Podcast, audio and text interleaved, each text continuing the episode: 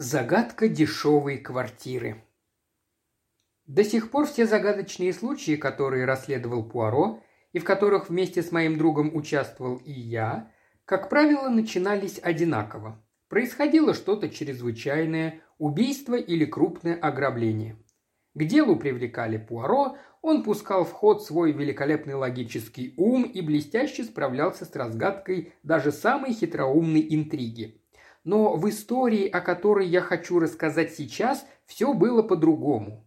Цепь загадочных происшествий вела от оказавшихся в начале самыми тривиальными событий, которые лишь э, по чистой случайности привлекли внимание Пуаро к зловещему финалу, которым и завершилось это поистине необычайное расследование.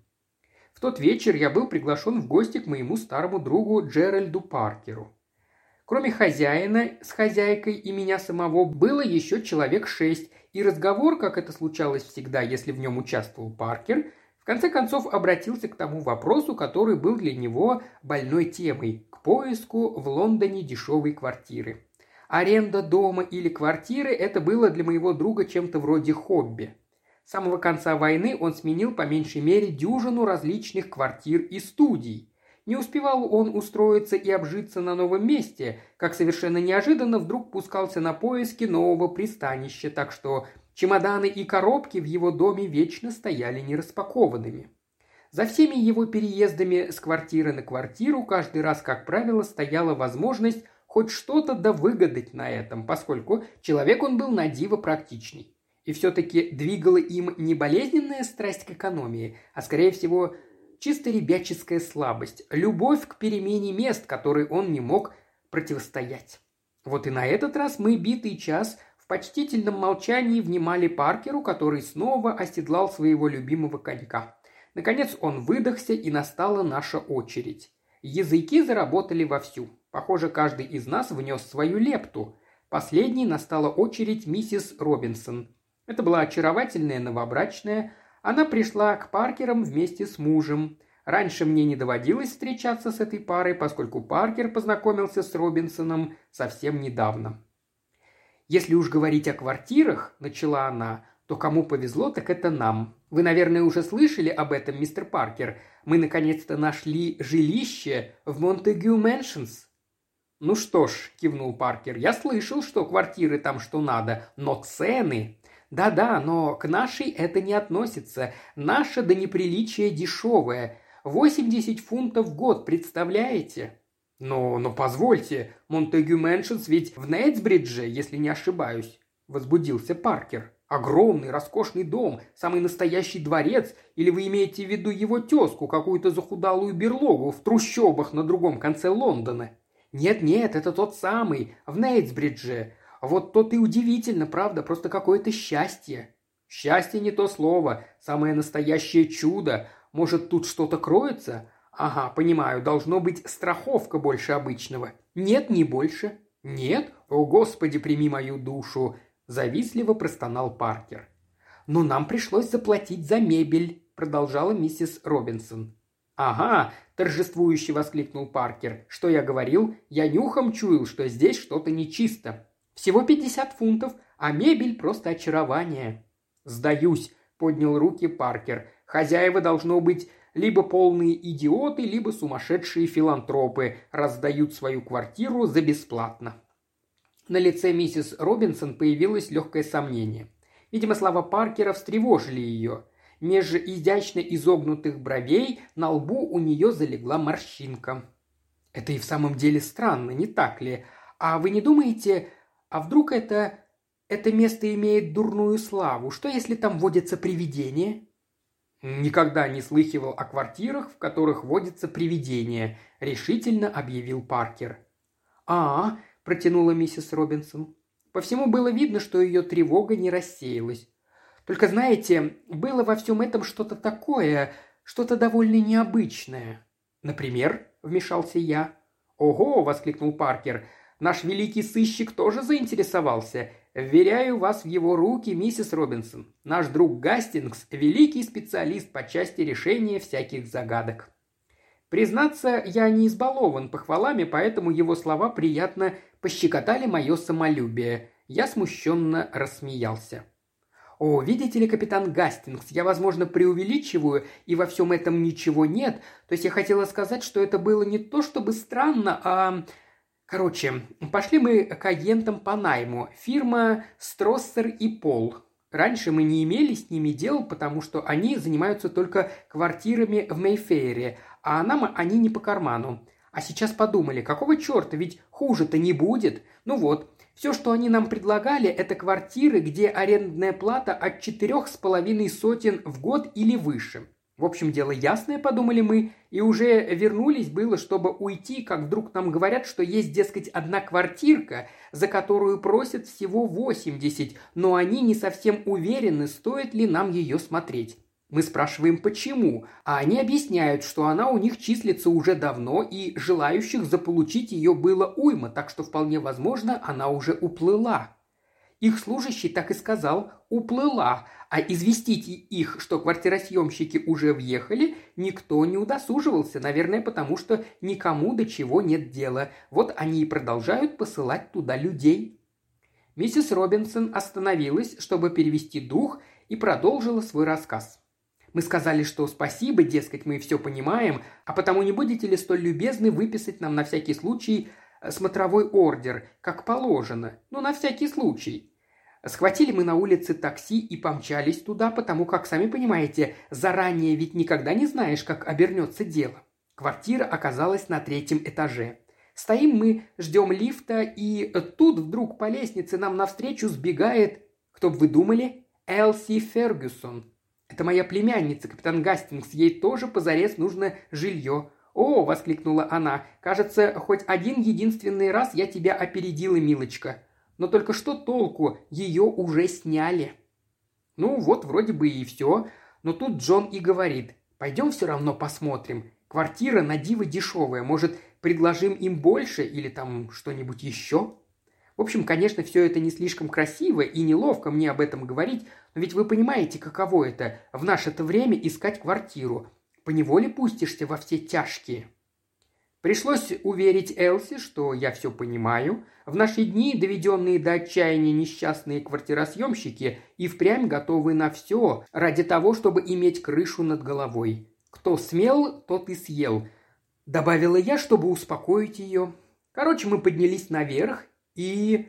Нет, вы не поверите. Квартирка была до сих пор не занята. Горничная показала нам ее, потом отвела нас к хозяйке, и через пять минут дело в шляпе. Потребовалось только уплатить 50 фунтов за мебель и въезжать хоть сейчас. На следующий же день мы подписали все бумаги и, пожалуйста. В общем, завтра мы переезжаем.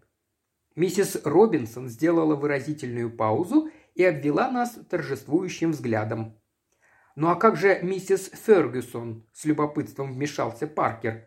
«Ну-ка посмотрим, Гастингс, как вы это объясните?» «Все очень просто, мой дорогой Ватсон», – с видом превосходства улыбнулся я. «Скорее всего, она просто позвонила не в ту квартиру». «Ой, капитан Гастингс!» Миссис Робинсон восхищенно захлопала в ладоши. «Как вы замечательно все объяснили. Мысленно я горько пожалел, что здесь нет Пуаро. Сколько раз за время нашего долгого знакомства мне казалось, что маленький бельгиец недооценивает мои возможности. История, рассказанная нам миссис Робинсон, показалась мне и в самом деле довольно любопытной, так что на следующее же утро я преподнес ее Пуаро в виде забавного анекдота. Он, как мне показалось, заинтересовался. Во всяком случае, засыпал меня вопросами о том, насколько трудно сейчас снять квартиру и какова арендная плата в разных районах города. «Любопытный случай», – задумчиво протянул он. «Прошу прощения, мой друг, я вас оставлю ненадолго, а пойду прогуляюсь, подышу свежим воздухом».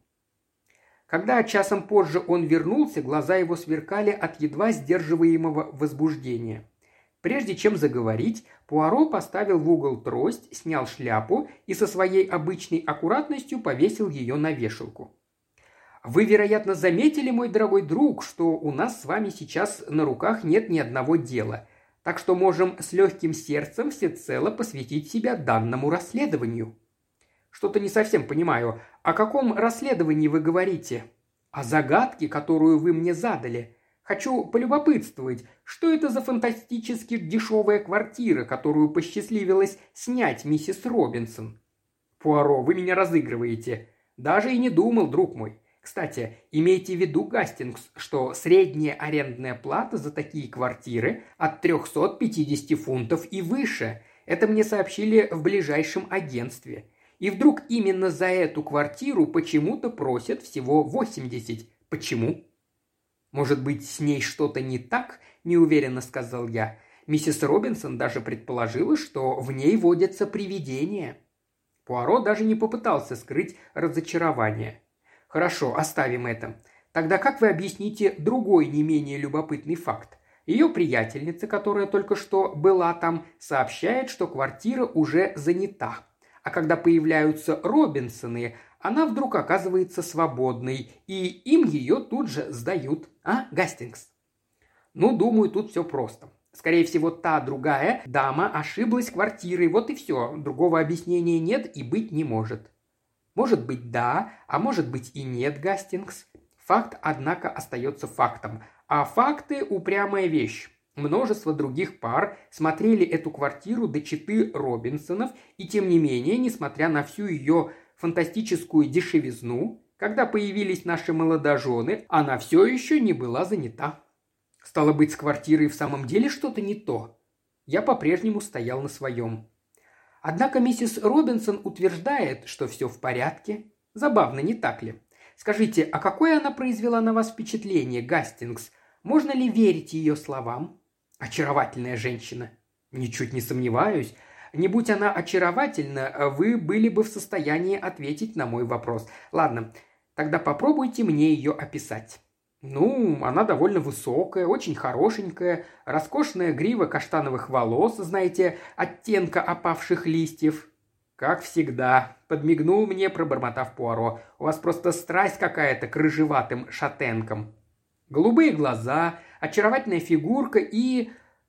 Ну да, по-моему, все, промямлил я.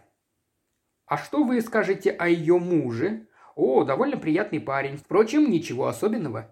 Блондин, брюнет. Господи, да я же не обратил внимания. Скорее всего, не то, ни сё. Говорю же вам, совершенно заурядная личность. Пуаро кивнул. «Да, вы правы. Таких незаметных, ничем не примечательных людей сотни, если не тысячи. Во всяком случае, должен заметить, что в описании женщин вы, как правило, вкладываете куда больше души. А что вы о Робинсонах вообще знаете? Они давние приятели Паркеров?» Нет, по-моему, они познакомились совсем недавно. Но послушайте, Пуаро, не думаете же вы в самом деле?» Пуаро предостерегающе поднял руку. «Не торопитесь с выводами, друг мой. Разве я не сказал, что я еще ничего не думаю? И вообще, пока я лишь сказал, что случай действительно на редкость любопытный. Но мы с вами, увы, блуждаем во тьме. Ни малейшего проблеска света, кроме разве что имени леди, а, кстати, как ее зовут, Гастингс?» «Стелла», – холодно ответил я. «Но я не понимаю». Довольный смешок Пуаро прервал меня на полуслове. Похоже, что-то в моем сообщении крайне его развеселило. А Стелла означает звезда, не так ли? Великолепно. Во имя всего святого, о чем вы? А звезды порой светят ярко. Вуаля, Гастингс! Успокойтесь, друг мой. Я умоляю вас, не сидите с видом оскорбленного достоинства. Это вам не идет. Собирайтесь. Сейчас мы с вами отправимся в Монтегю Мэншенс и зададим несколько вопросов. Ничего не поделаешь, я отправился вместе с ним в Мэншенс. Оказалось, что целый квартал прелестных домиков в прекрасном состоянии. На пороге нужного нам дома, греясь на солнышке, нежился швейцар. Именно к нему и обратился Пуаро. Прошу прощения, не могли бы вы мне сказать, не в этом ли доме проживают миссис и мистер Робинсон?» Судя по всему, швейцар не любил тратить слов попусту и к тому же не отличался стремлением совать нос в чужие дела. Едва удостоив нас взглядом, он хмуро бросил «Номер четвертый, третий этаж». «Благодарю вас. А не скажете ли, давно ли они занимают здесь квартиру?» «Полгода», я в изумлении вытаращил на него глаза. Челюсть у меня отвисла, искоса бросив взгляд на Пуаро, я заметил на его губах торжествующую ухмылку. «Невозможно!» – вскричал я. «Вы, должно быть, ошиблись?» «Полгода». «Вы уверены, эта леди, о которой я говорю, высокая, довольно привлекательная, с прелестными золотисто-каштановыми волосами?» «Она самая», – бросил швейцар. «Въехала на Михайлов день. Точно. Как раз шесть месяцев назад». Похоже, он тут же потерял интерес к разговору и не спеша побрел в холл. Я вслед за Пуаро вышел на улицу. «Ну так как, Гастингс?» – ехидно спросил мой маленький приятель. «Что вы теперь скажете, друг мой? По-прежнему будете утверждать, что красавицы всегда говорят правду?» Я предпочел промолчать.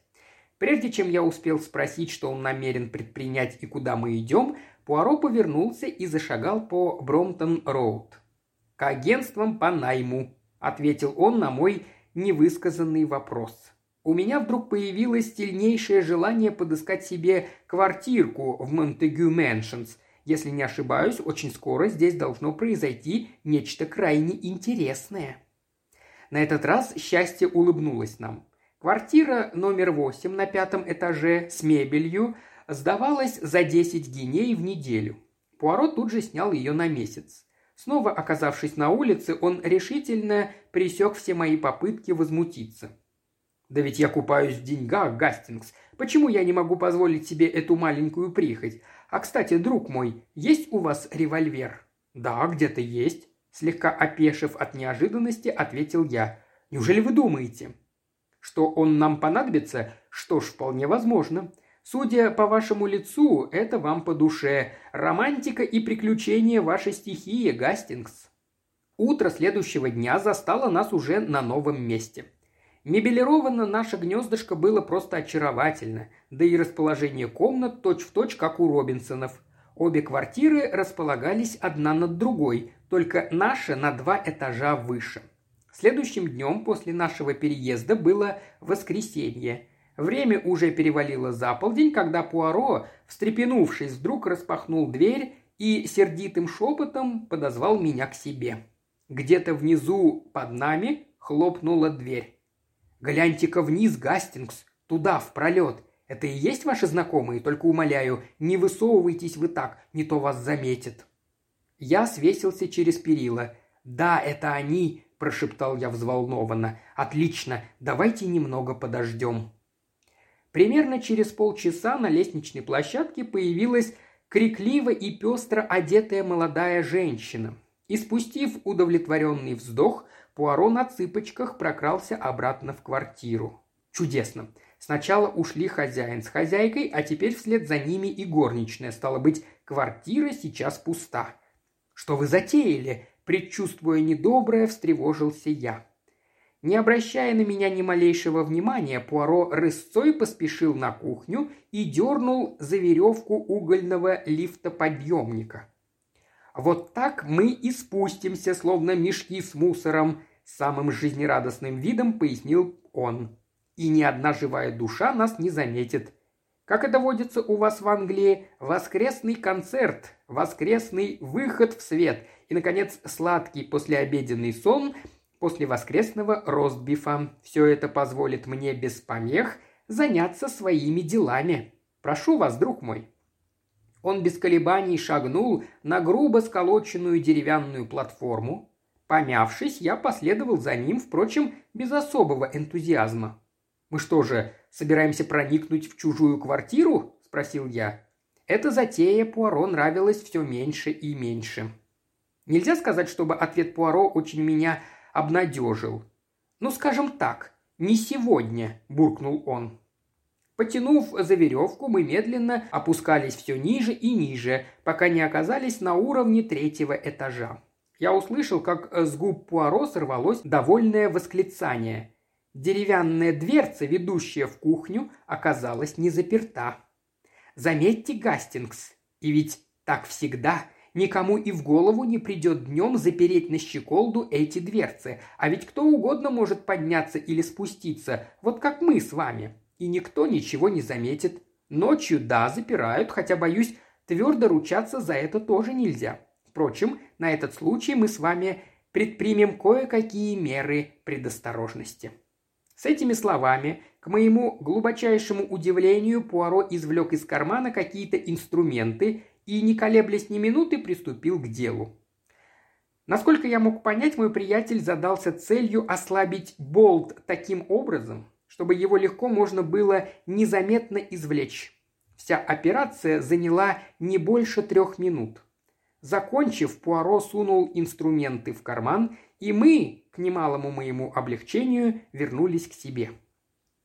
Утром в понедельник Пуаро с позаранку куда-то ушел. Его не было весь день, вернулся он только поздно вечером и, проковыляв креслу, опустился в него со вздохом удовлетворения.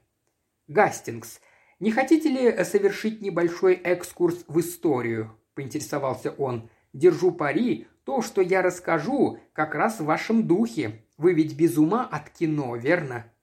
«Ну что ж, с удовольствием послушаю», – рассмеялся я. «Только я надеюсь, что все это подлинные события, а не плод вашей богатой фантазии». «Нет, нет, все чистая правда, никакого вымысла.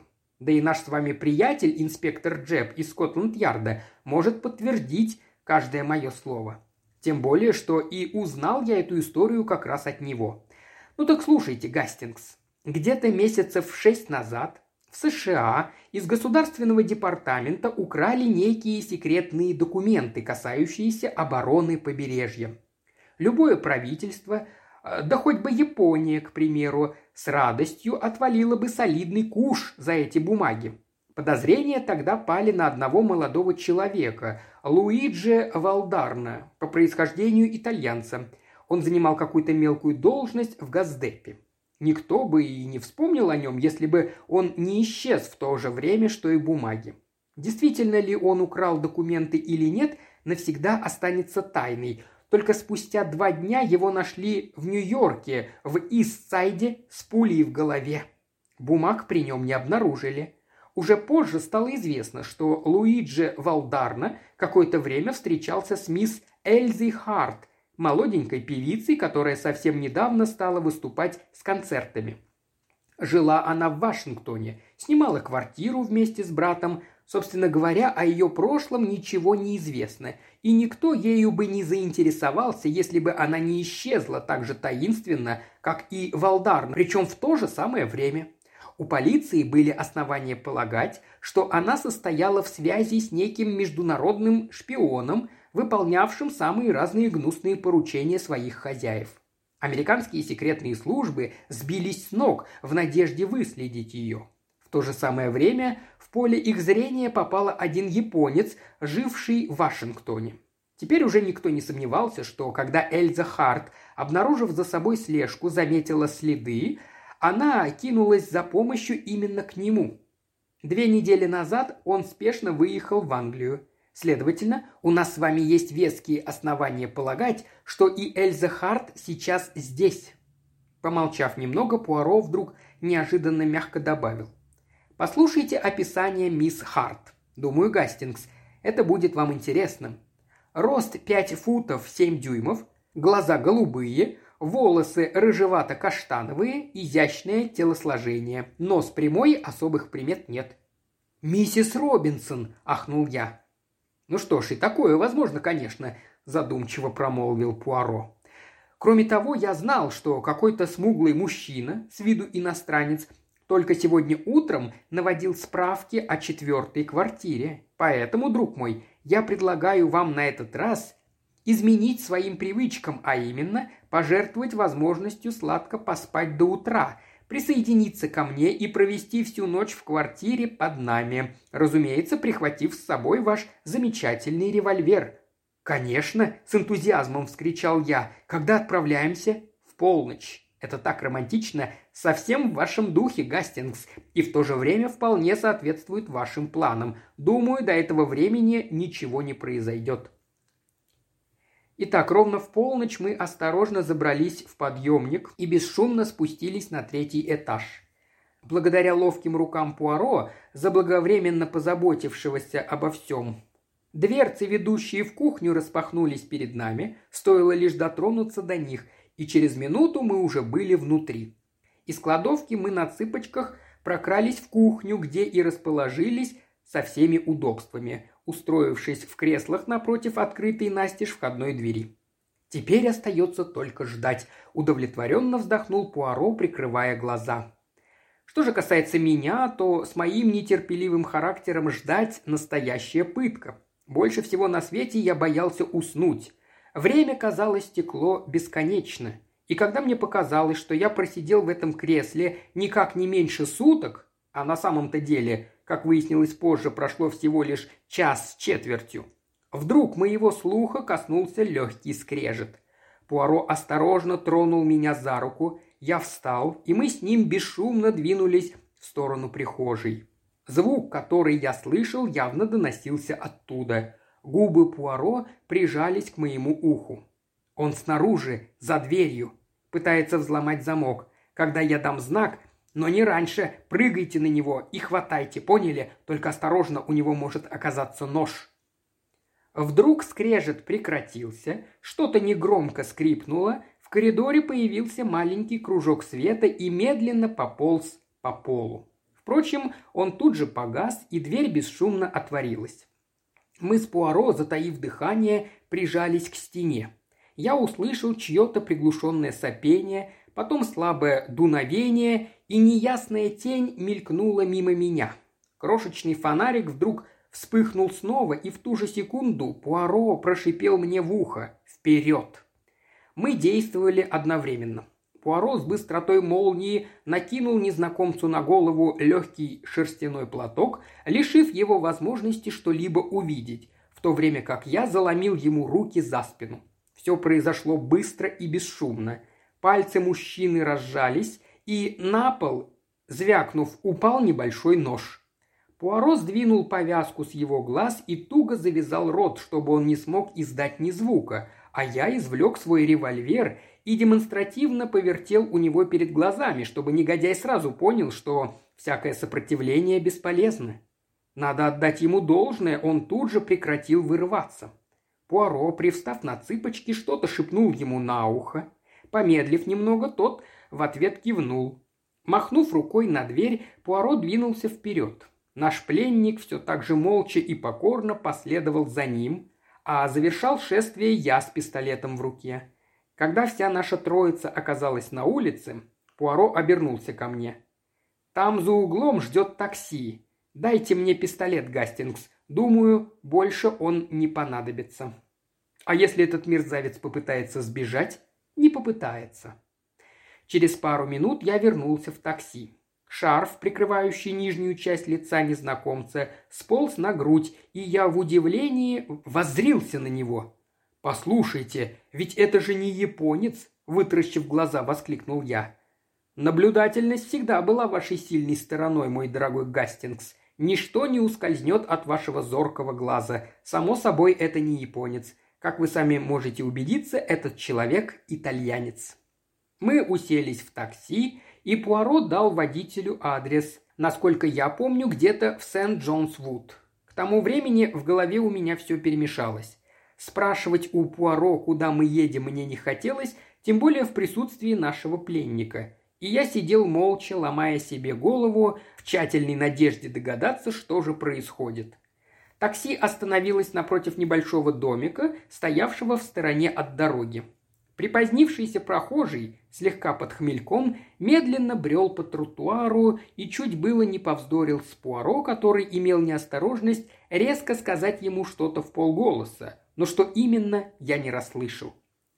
Мы все трое вышли из машины и поднялись на крыльцо. Пуаро, дернув шнурок, висевшего над дверью колокольчика, отступил в сторону. Мы подождали несколько секунд, никакого ответа. Пожав плечами, Пуаро попробовал еще раз. Потом, нажав кнопку, несколько секунд звонил, не переставая. Вдруг зажегся висевший над крыльцом фонарь. Было слышно, как в двери повернулся ключ, и кто-то осторожно приоткрыл ее. «Какого дьявола вам тут нужно?» – недовольно спросил хриплый мужской голос. «Мне нужен доктор. Моя жена внезапно заболела, ей очень плохо».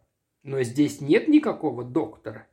Мужчина уже приготовился захлопнуть дверь перед самым нашим носом, но Пуаро ловко сунул ногу в щель. К моему глубочайшему изумлению он вдруг принялся коверкать слова и превратился в совершенную пародию на разъяренного француза. «Что? Что вы сказали?» «Как это нет доктора? Я вызову полицию, вы должны идти со мной. Я стану стоять, звонить, стучать весь ночь». «Мой дорогой сэр!» Дверь немного приоткрылась. Мужчина в теплом домашнем халате и шлепанцах шагнул на крыльцо с явным намерением утихомирить разбушевавшегося Пуаро, и я заметил, как он тревожно огляделся по сторонам. «Я позову полиция!» Пуаро с нерешительным видом спустился с крыльца. «Нет-нет, не надо, ради бога, не надо!» Испуганно взмолился мужчина и бросился за ним.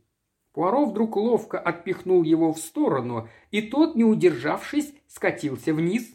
В следующую минуту мы втроем гурьбой промчались мимо него и, влетев в дом, поспешно заперли за собой дверь. «Быстро сюда, за мной!» – скомандовал Пуаро. Бросившись в ближайшую комнату, он поспешно включил свет. «Вы!» – он толкнул пальцем в нашего недавнего пленника. «Прячьтесь скорее!» «Си, сеньор!» – пробормотал итальянец, торопливо кинувшись к окну, и через мгновение тяжелые бархатные портьеры с мягким шорохом задвинулись, надежно отгородив его от остального мира. Как раз вовремя. Не успел он затаиться за ними, как в комнату, где мы были, вихрем ворвалась женщина. Высокая, с рыжевато-каштановыми волосами, она была очень хороша собой. Пурпурно-алое кимоно прекрасно обрисовывало ее изящную фигуру. «Где мой муж?» – испуганно вздрогнув, воскликнула она. «Кто вы такие?» Пуаро шагнул вперед и отвесил ей галантный поклон. Очень надеюсь, мадам, что супруг ваш не слишком пострадает от холода. Слава богу, я успел заметить, что у него на ногах шлепанцы, да и халат тоже, как мне показалось, достаточно теплый. Кто вы и что вы все делаете в моем доме?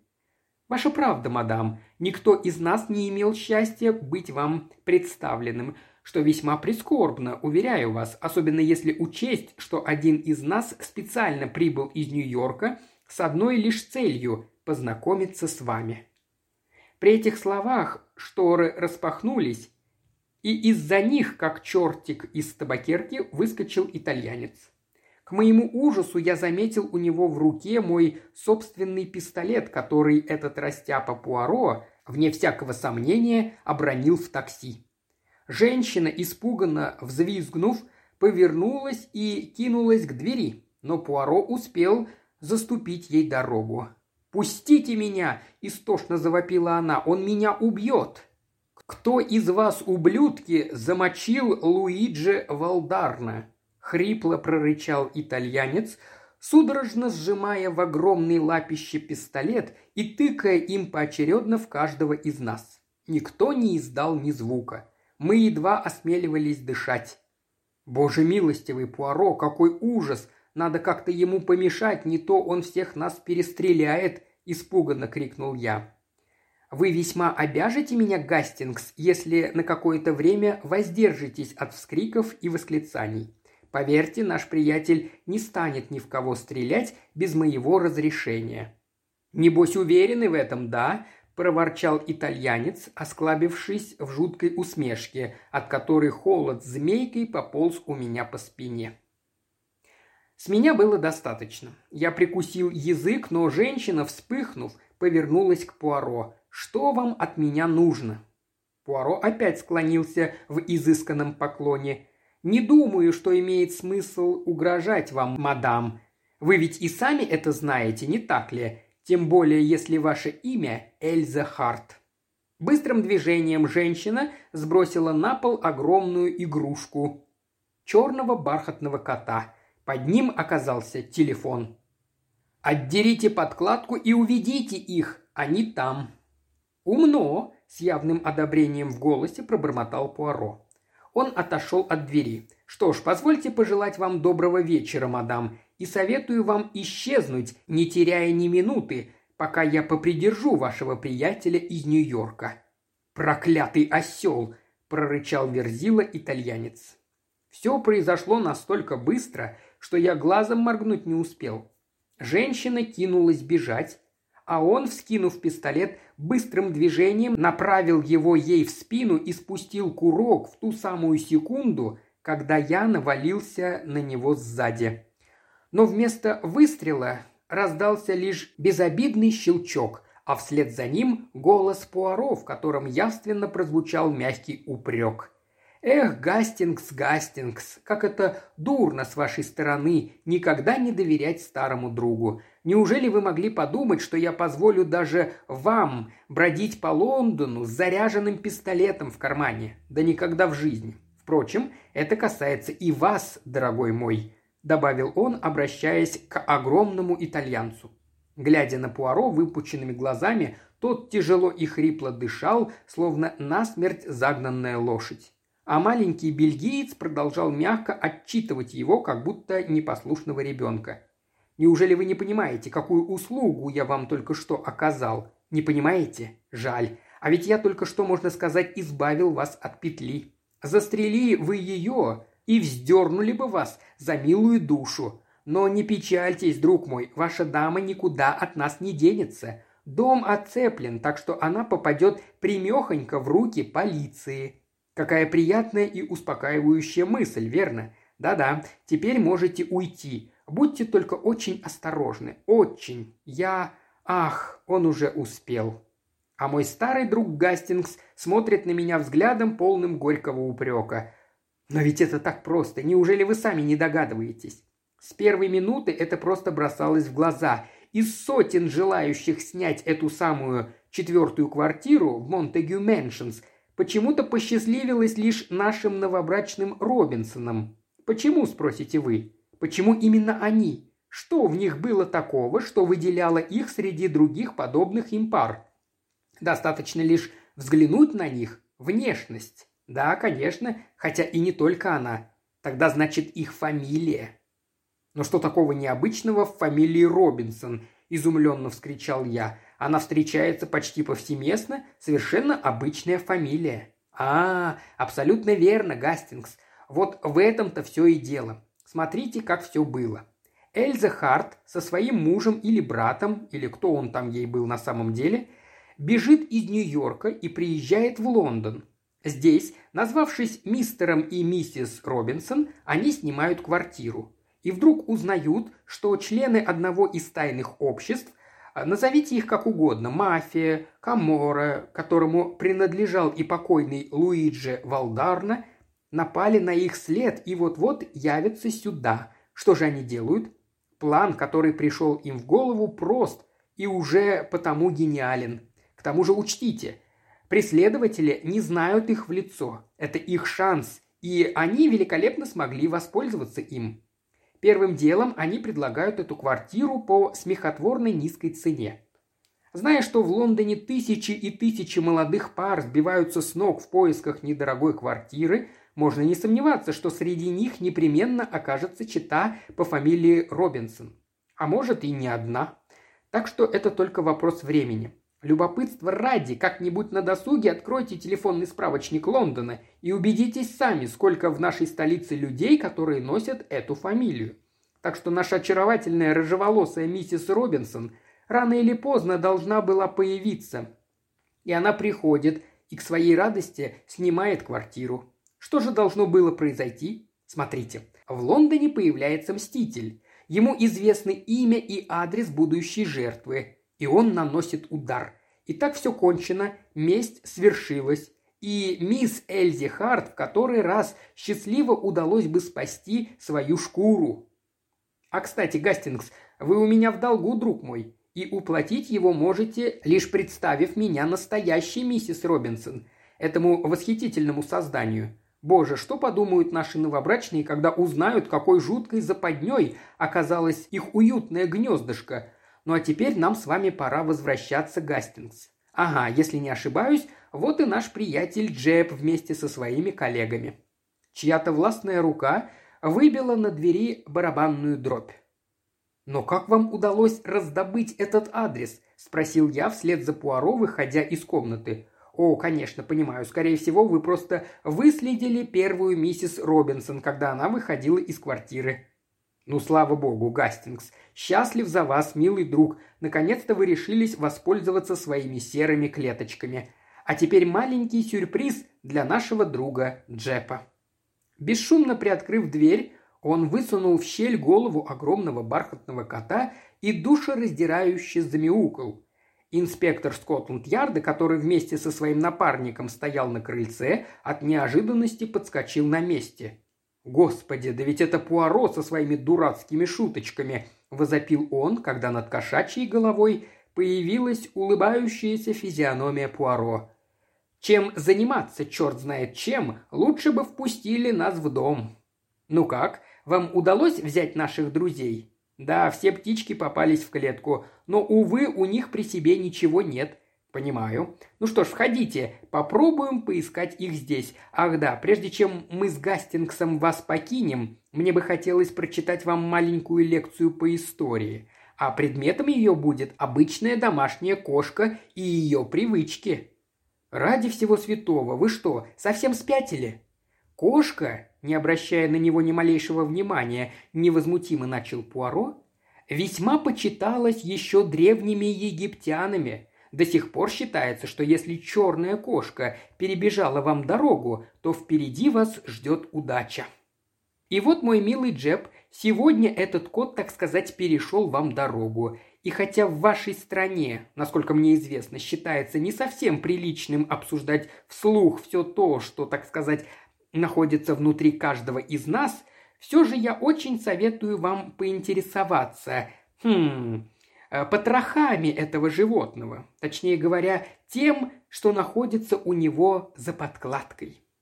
Ахнув от неожиданности, второй мужчина, нетерпеливо переминавшийся с ноги на ногу рядом с Джепом, вдруг молниеносно выхватил игрушку из рук ошеломленного Пуаро. «Ах да, я же забыл вас представить», – спохватился инспектор. «Месье Пуаро, перед вами мистер Берт из США, службы разведки и контрразведки. Но американец не слышал его. Умелые пальцы поспешно обшарили мягкую игрушку, и не прошло и нескольких секунд, как он обнаружил то, что искал.